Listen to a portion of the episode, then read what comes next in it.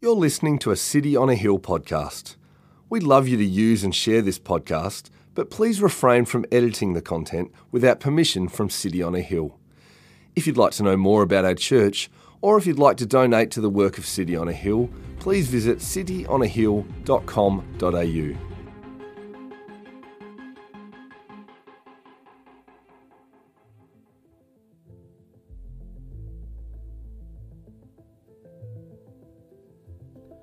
Go to the end, O sluggard. Consider her ways, and be wise. Without having any chief, officer, or ruler, she prepares her bread in summer and gathers her food in harvest. How long will you lie there, O sluggard? When will you arise from your sleep? A little sleep, a little slumber, a little folding of the hands to rest, and poverty will come upon you like a robber, want like an armed man.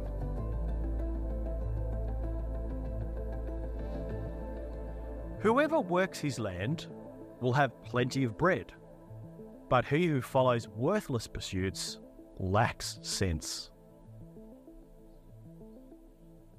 From the fruit of his mouth, a man is satisfied with good, and the work of a man's hand comes back to him. In all toil, there is profit, but mere talk tends only to poverty. Do you see a man skillful in his work? He will stand before kings. He will not stand before obscure men.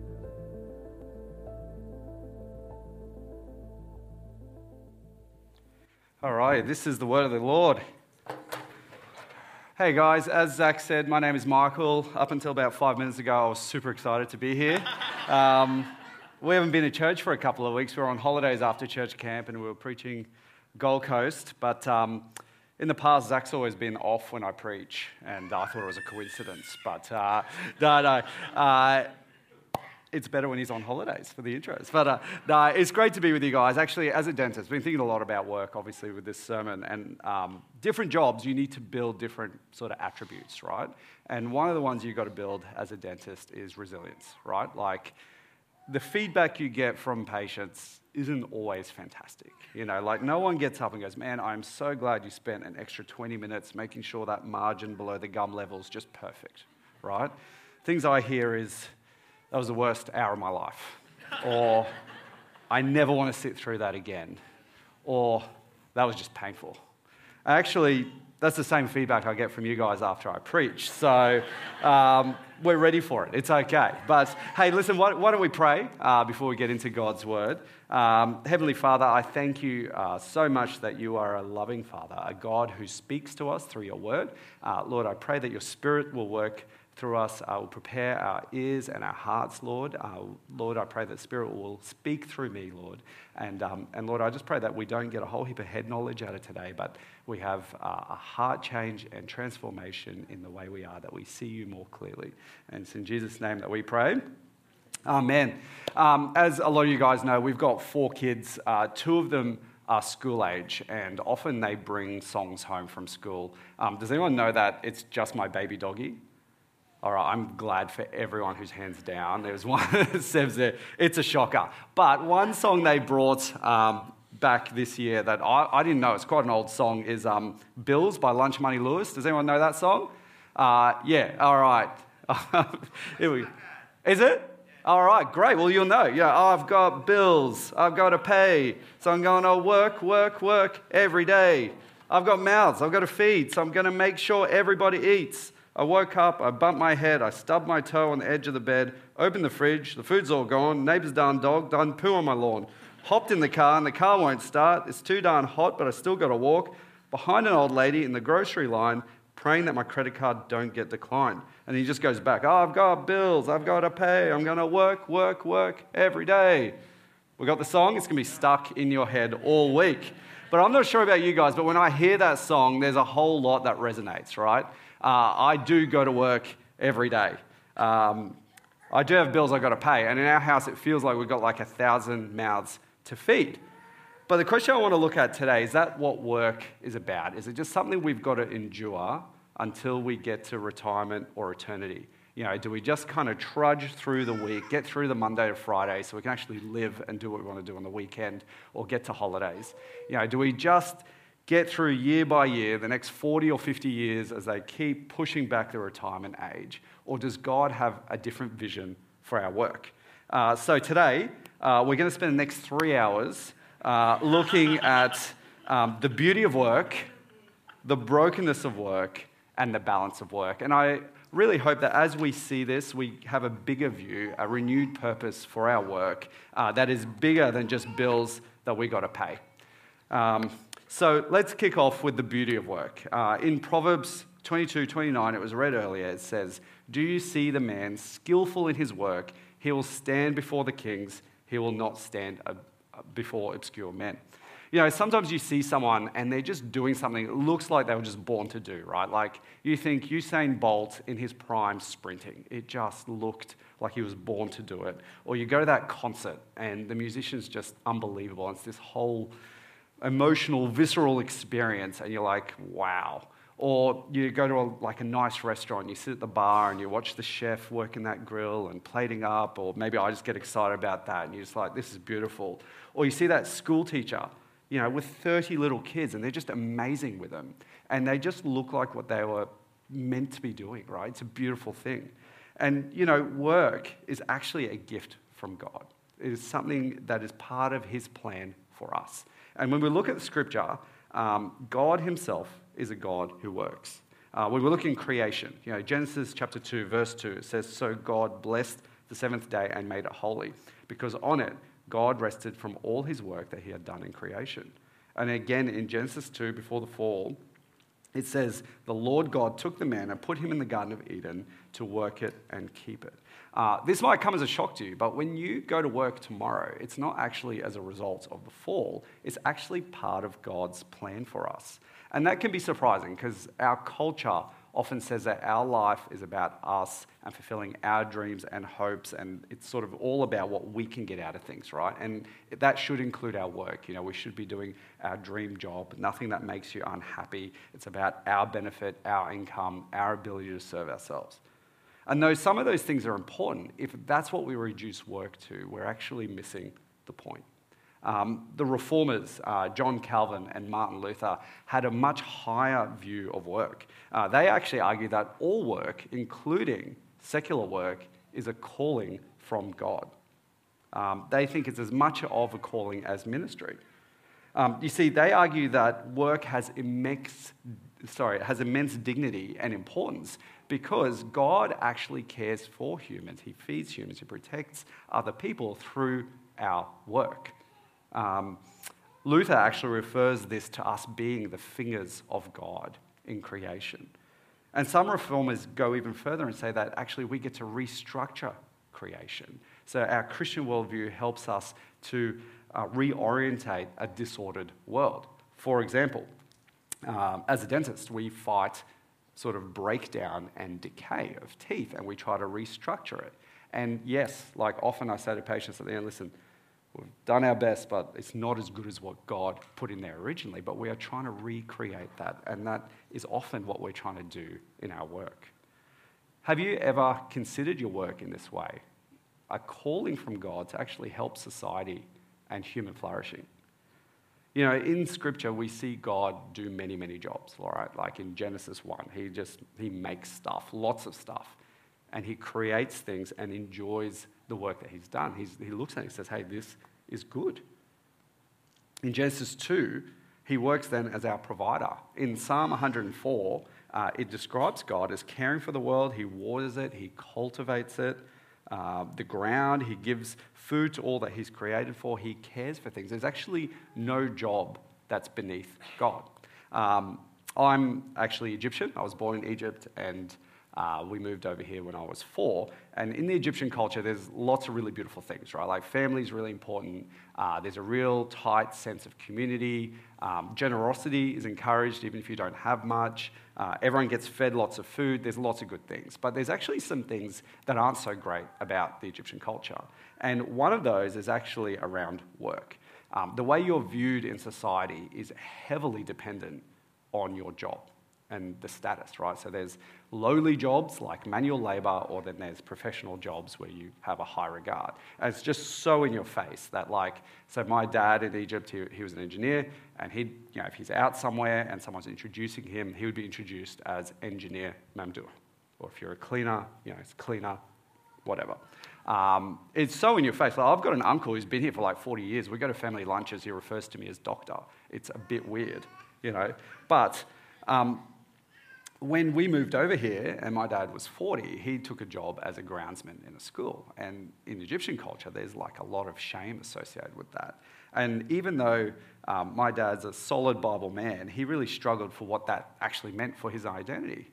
When in reality, he was working hard, serving the community, providing for his family, got to share the gospel in his job, there was nothing wrong with it. And though I don't think our culture here is exactly the same. I do think that there's some jobs that we look at that are considered lowly and other jobs that are considered with higher regard. But when we see how God has worked, we actually see the beauty and dignity of all work. It doesn't matter the job. Um, in Robert Bellah's Habits of the Heart, he helpfully says to make a real difference, there'd have to be a reappropriation of the idea of vocation or calling a return in a new way to the idea of work as a contribution to the good of all and not merely as a means to one's own advancement. Um, I think John Tyson kind of put it quite helpfully last week when he was talking about, you know, the world says we need to find a career, whereas we ought to be looking for a calling, right? How God has gifted us to be able to serve others. And I know um, as I've reflected on these things, it has put a bit of a bounce in my step at work. Uh, in our weekly team meetings, my motivational talks are bordering on actually being motivational. Um, but you know, what we're doing, uh, it matters. And it's so easy to think, hey, if I'm not in full time ministry, I'm not actually doing God's work. And that's just simply not reality. The work you do matters. The effect it has on people around you, your colleagues, your clients, the community, that is God working through you to serve His creation. Yeah, we've got bills we've got to pay, and we work, work, work every day. But there is so much more to work than just paying the bills. And so we can be that man or woman skilled, skillful in our work, as the proverb said, and there'll be reward and satisfaction and meaning. Work is a beautiful part of our creation. When we lose sight of that, we actually lose the joy of it.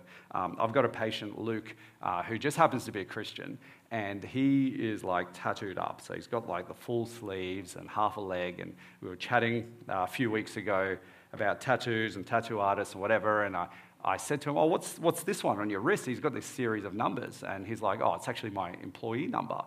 And I'm like, oh, wow. And he's like, yeah, I, I work in the mines and I just think it's such a blessing to be able to go to work and do what we do and help people out and provide a living. He's like, I just hate it when people whinge about their job. Like, such a blessing that God's given us to be able to work. And I was like, man, that is refreshing, right? And um, I guess the question for, for us is, you know, have you discovered the beauty of your work? So we know that work has a beauty right? But there's also a brokenness. Now, you might be listening to me and you're like, man, you are so idealistic here and, and like quite naive. Like, you haven't worked in my workplace. Uh, you haven't had to deal with the workplace politics, or you haven't had to work next to that colleague every day who's undermining me, or you haven't had to put those hours and hours of work into a project that just gets cancelled before we get to do anything. We don't feel like we achieve anything. Well, I have experienced the brokenness of our work. it's been, a, been actually a particularly rough week at work this week. Um, I have a colleague who's here today who uh, described uh, my reaction on Friday to some uh, tricky news as, uh, Are you done with your tantrum yet? Um, it was a fair call. It was a fair call. Uh, but I actually uh, discovered the brokenness of work pretty early in my working career. So, like when I was like 13 or 14, I'm not even sure if it was legal to be working. Um, I got a job at ANZ Stadium. You know, when Suncorp was just like a hole and, and the Broncos used to play ANZ Stadium and concerts were there. And I was like a vending boy. So uh, you, you wear the little tray and you go around, you sell Coke or Cornettos or pies or, what, or whatever it is, right? And uh, you got paid like a percentage of what you sold. Uh, it was a G up. Like you look back and you're like, you, you get paid like $2.50 for the night. It, but uh, I heard, I learned some hard truths in that job. Uh, so one night I got cornettos, and cornettos are what you wanted. They were light, they were like expensive, so you had a chance to make a little bit of money, and, and they were easy to sell. And uh, 13, 14, I didn't understand the whole Eastern stand, Western stand, uh, the people that, you know, pay a bit more money for tickets, Northern stand, Southern stand, a little bit shady. And I'm, I'm in the Southern stand, and uh, I'm selling a cornetto, and I open the lid, and like 15 hands get in there, and I got robbed.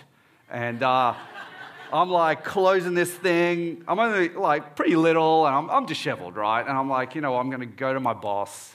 You know, he might give me a cuddle, who knows, but it'll be okay. And I get there. He's like, What do you mean you had like 15 cornettos stolen, mate? You better get selling or it's going to come out of your pay.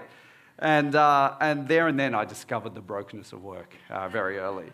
But you, when we look in Genesis 3, we actually see that as sin enters the world, there is a brokenness to all parts of life, including work.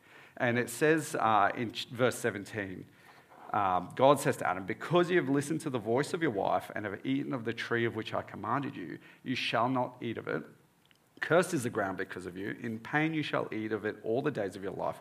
Thorns and thistles it shall bring forth for you, and you shall eat of the plants of the field.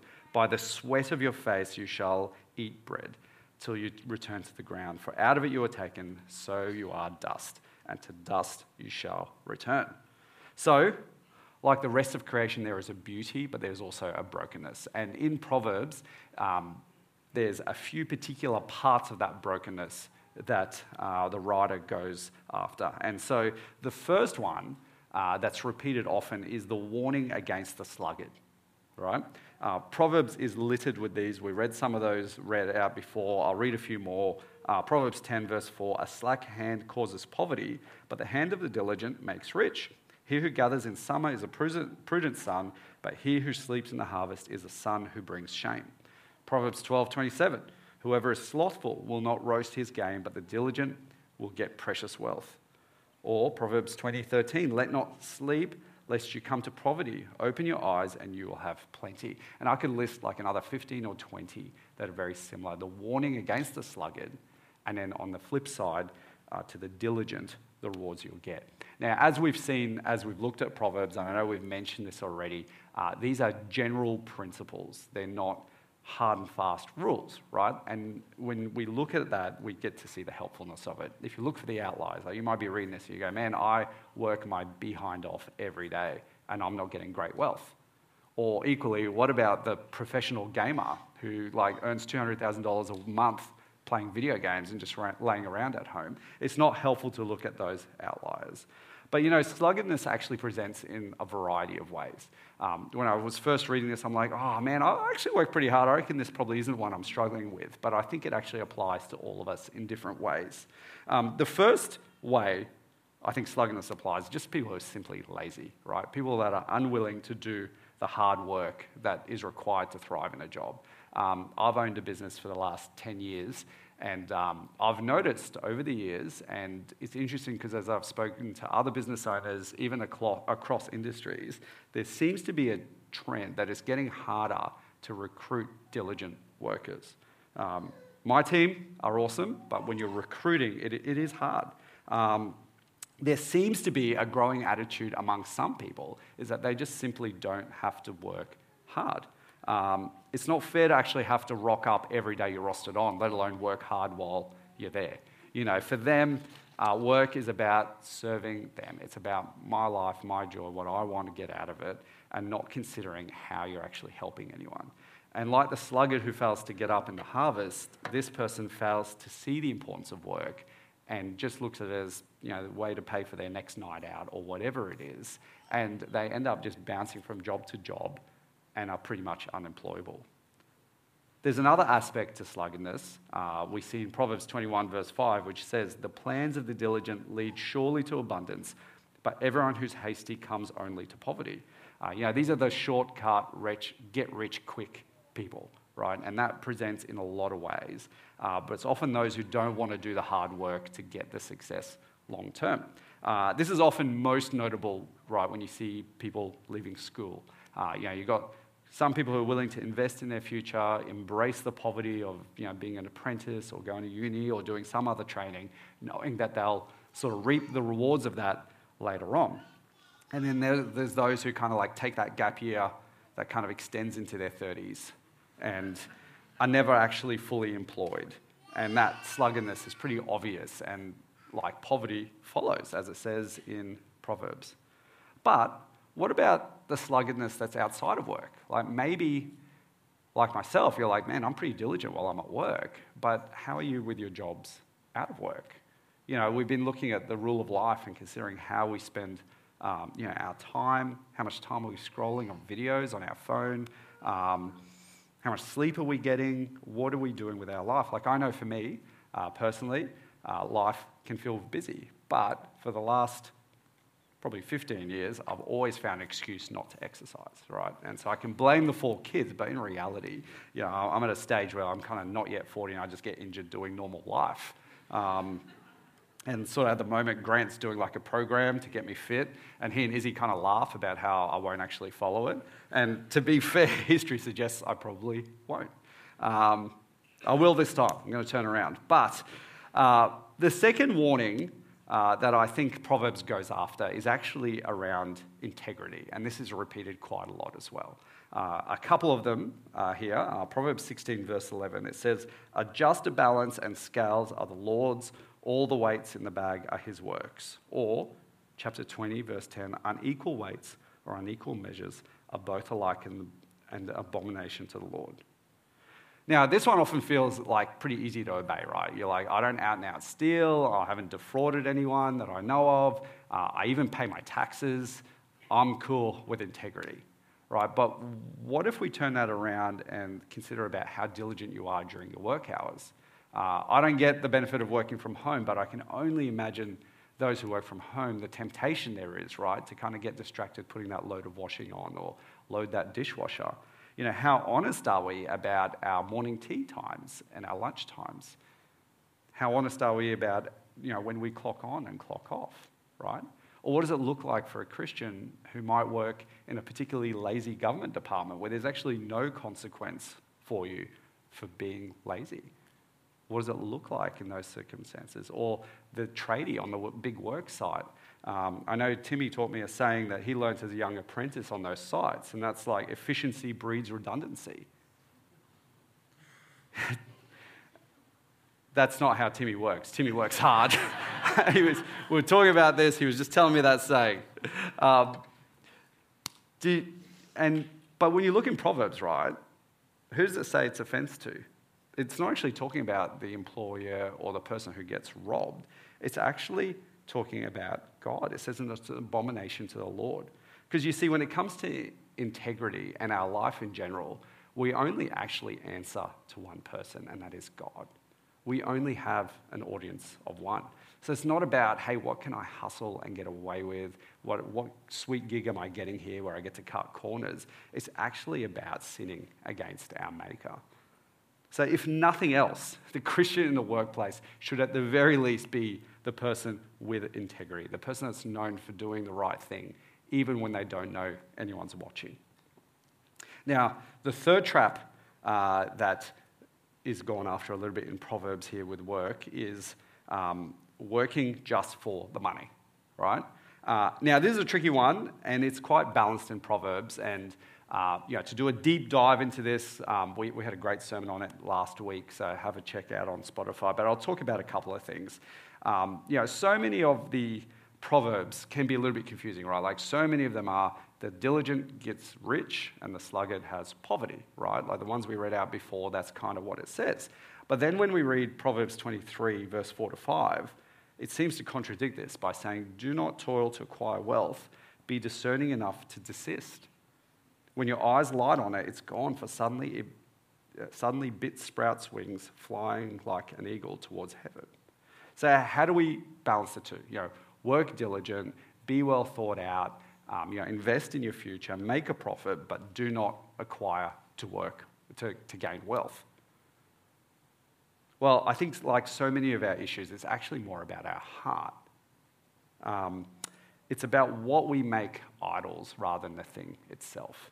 You know, when we look at Proverbs, when we look at Scripture, it says, you know, work is given for us. We should use our gifts. Uh, there's nothing wrong with wanting to work hard, help the community, um, you know, being the fingers of God, even trying to climb the ladder somewhat to have more influence. There's nothing wrong with wanting to earn a living to provide for your family. It's just when that thing becomes the thing that you're putting your trust in, right? When that's becoming your ultimate thing, or when your identity is actually in that wealth that you're building, or your security is in that. Um, over the last couple of years, we, have had a couple of uh, families um, uh, that we're friends with that uh, are kind of neck deep in children, and um, they uh, feel convicted, want to support their um, wives to sort of stay at home and be with the kids. And uh, I've seen um, those families, um, you know, sacrifice a lot to do that. You know, it is expensive living on a single income, as everyone in this room knows, right? And I was actually really encouraged by these families as they've continued to be generous and um, hospitable to people, even though every dollar was accounted for. But recently, um, both of the guys actually started their own businesses in completely different industries um, to, in an attempt to sort of increase their income to be able to support their family better. Uh, I've seen them both work harder than they've ever worked before, um, and they are seeing some of that financial reward they were hoping for. But they realise, you know, establishing a new business means a lot more work, right? And so I've been encouraged by watching them rather than tap out of family life or tap out of church community uh, they've just kind of tapped out of more than five hours sleep a night. Um, but they realize it's just for a series, season. Now, I'm not sharing this story to say that you know, everyone needs to earn more money or everyone should start a business or even commenting about whether mums should stay at home with kids or get a job. And I'm not giving a recommendation on how many hours you should sleep a night. But uh, what I do want to point out is that the desire for money isn't always a bad thing. It's not always wrong or sinful, it's actually the heart behind it it's what you're doing with that money. So when your life becomes about wealth as the primary thing, then you will be disappointed, as we saw in that proverb and as Jesus sort of says in the New Testament. You know, your wealth can disappear overnight. And you know, equally, when you're offered that job promotion, it shouldn't just be an automatic yes, right? There should be some consideration for what's that going to mean for my family life if I've got to work a whole lot more? hey, if I've got to travel a whole lot more, am I still going to be able to be involved in church? All these decisions are complex and they take wisdom. And wisdom sort of starts with seeing God for who He really is. So, so far, we've looked at the beauty of work, right? Uh, we've seen the purpose of it. Uh, but we've also experienced the brokenness of work. Like so often, people start out their careers just full of enthusiasm. They're going to change the world. I'm going to do this and that. And you just see it slowly getting beaten out of them as the years go on. And so we've seen the brokenness of work. And the question is where do we find the balance of work? And when we look at Proverbs 15, verse 19, it says, The way of the sluggard is like a hedge of thorns, but the path of the upright is a level highway. Now, this is actually an interesting proverb because it looks like it's just any other warning to the sluggard, right? Just, hey, that way is the way of the thorns, just work harder. But the flip side of that, it says the path of the upright is a level highway, right? It's not the diligent or the hardworking or the clever like we've seen in other proverbs. So when we look at that path of thorns, it's a bit of a reminder of what we read in Genesis 3, right? It says, Cursed is the ground because of you. In pain you shall eat of it all the days of your life. Thorns and thistles it shall bring forth to you. You know, cursed is our work because of sin. That's the way of the thoughts. But the problem is, who, who can be the upright, right? We know in Romans it says that we have all sinned and fall short of the glory of God. We know through Scripture and through our experience of life is that we don't live up to standard. But when we look in Galatians 3, in verse 13, it says this But Christ redeemed us from the curse of the law by becoming a curse for us. For it is written, Cursed is everyone who is hanged on a tree. You see, when Jesus was crucified, he took the curse of sin upon himself for our sakes. And as he hung on that tree, what they crown him with? It was with a crown of thorns. Think about the work that Jesus did for us on that day as he was crucified, as he was beaten, as he carried his cross up the hill, as Jesus called out, It is finished. In 2 Corinthians um, chapter 5, verse 21, it says these incredible words For our sake, he made him to be sin, that's Jesus, who knew no sin, so that in him we might become the righteousness of God. Or it's made Jesus become sin so that we could be the upright. You see, what we know is true of the gospel is that if we turn from our sin and put our faith in Jesus, the one who came, he took the thorns, the curse of our sins, he did the work on our behalf, who took on himself the punishment for our sin, we get his righteousness. And so this is like incredible news, right? And when we look at Proverbs 19 again, we realize that Jesus took the hedge of thorns so that we get to get the level highway. And when we get that, that changes everything, and including our work, right? Because the gospel brings a meaningness to our work. It helps us cope with the brokenness of our work because we know that Jesus has dealt with that already. Seeing Jesus' diligence actually frees us up to not be sluggards, right? Knowing what God has done for us um, and that we have his righteousness frees us to be able to live that life of integrity, right? Because we want to live worthy of the gospel. We want to live in response to what our loving Father has done for us. You see, we've been given a better reason not to put our hope on our wealth, right? We have a greater security. And it's incredibly freeing, and it frees us to live this out and actually work better. Um, we've got a greater motivator for work. You know, we're freed from having our identity tied up in what we're trying to achieve at work because our identity is actually in the one that made us righteous. Our identity in Jesus protects us from underwork, but it actually also protects us from overwork. You know, you don't need to be an over, uh, sort of, um, I was going to say, workaholic. You don't need to be a workaholic trying to prove yourself out there in industry because your identity is in Jesus and it actually helps you do your job better. It helps you um, be a better colleague. It helps you serve the community better because you're not trying to cut someone down at the knees. So, if you're an artist, your work isn't just about making a name for yourself, it's about trying to reflect the beauty of God's creation. Uh, if you're a town planner or a um, developer, you know, it's not just about trying to drive a profit, but it's actually trying to help build a functional community and house people. Um, if you're in corporate world, um, and you're a Christian, you're trying to find Christian values within your workplace that you can champion and try to promote and help to improve your corporation. Um, if you work in health, you know, you're trying to love your patients, you're trying to help them um, restore their health. And if you're a stay at home mum, you're working hard to care for your family and disciple your children. No job is more important than the other. We're all called to work for God's glory. Now, as we do this, we ought to be a witness to our colleagues and our clients. And I know this is the point where everyone just kind of gets a bit uncomfortable, right? Uh, we take a deep breath, and we Christians, we love to say, Michael, I, I hear you. Man, I'm going to I'm to go to work. I'm going to be diligent. I'm going to work with integrity. I'm going to be, uh, heck, I'll even be kind to people at work. And that is my witness at work. And to that I say, Amen, go do that. But Nobody has ever realized that they are a sinner, that where they stand now, they are facing God's wrath and judgment, and they actually need to repent of their sin and put their faith in the Jesus who came and lived for them and died on the cross and rose again. No one know, learns that because Christian Joe comes to work year after year and works with integrity. And they especially don't make that connection when they don't even know Christian Joe is a Christian, right? And so we you know, need to be able to put our hands up and say, I'm a Christian in our workplace. And I know that's a scary thing. Um, you know, often your colleagues are the people you spend like 40 hours a week with. You get to know them, you love your colleagues, right?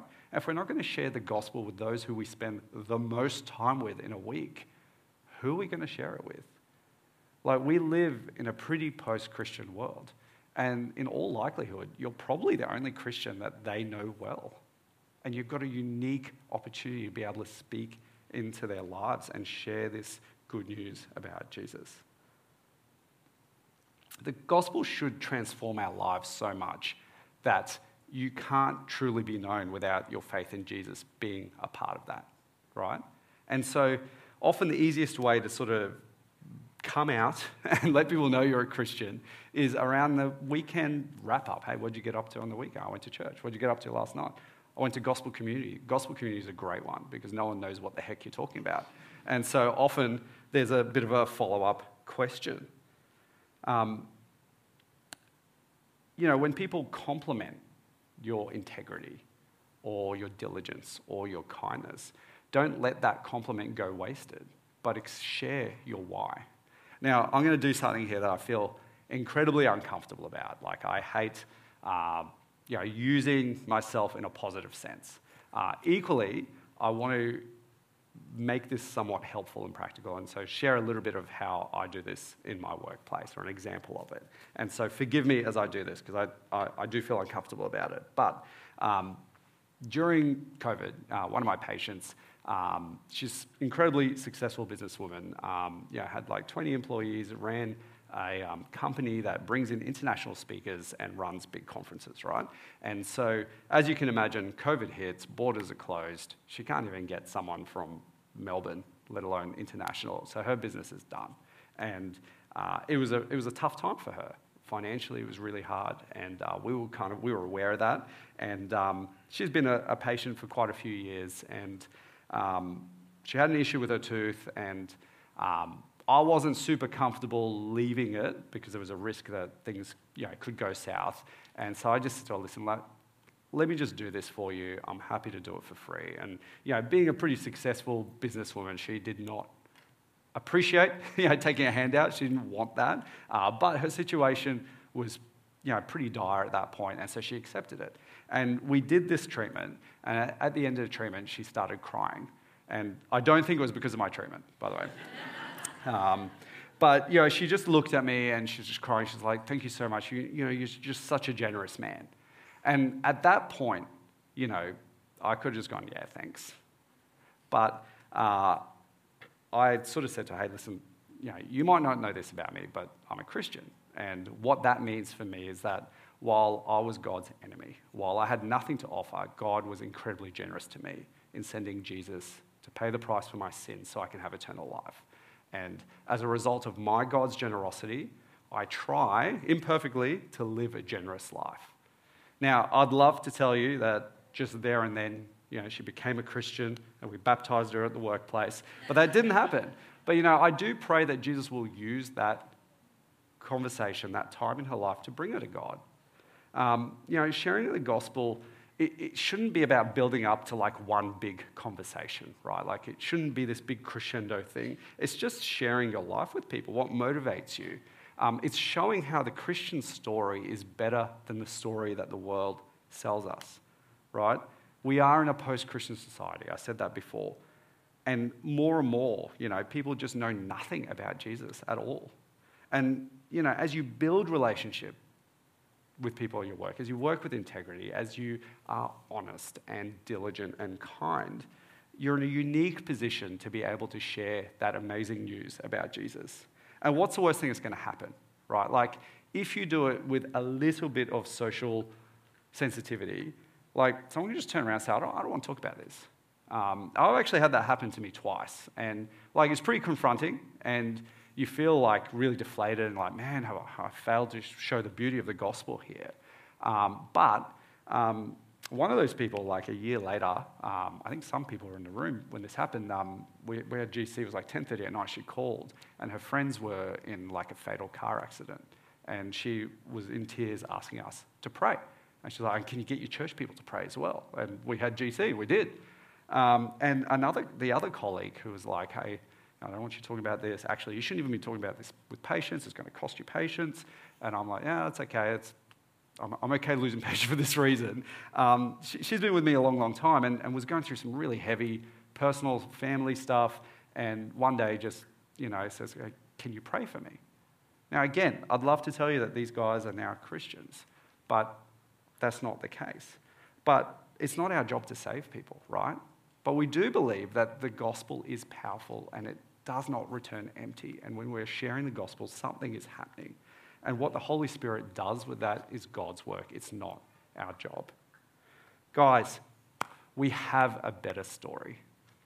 We do. Our colleagues deserve to hear it. Our community deserves to hear it. And you don't need a PhD in apologetics to share how the gospel has changed your life. You know, so often people are like, oh, I've got to read 10 books, I've got to be confident. No, no, just share about the difference Jesus makes in your life. And, you know, we do have a bunch of resources. Um, invite people along to church. Uh, we had God on Tap last week. Uh, we had a bunch of the team last year go along to God on Tap, and they really enjoyed it. it like, they're good things that we do. Um, IJ coming up. Um, I've done it a couple of times. It is awesome. Bring some friends along. It's, um, you know, there's heaps of resources to help out. Um, you know, there's reading the Bible one to one.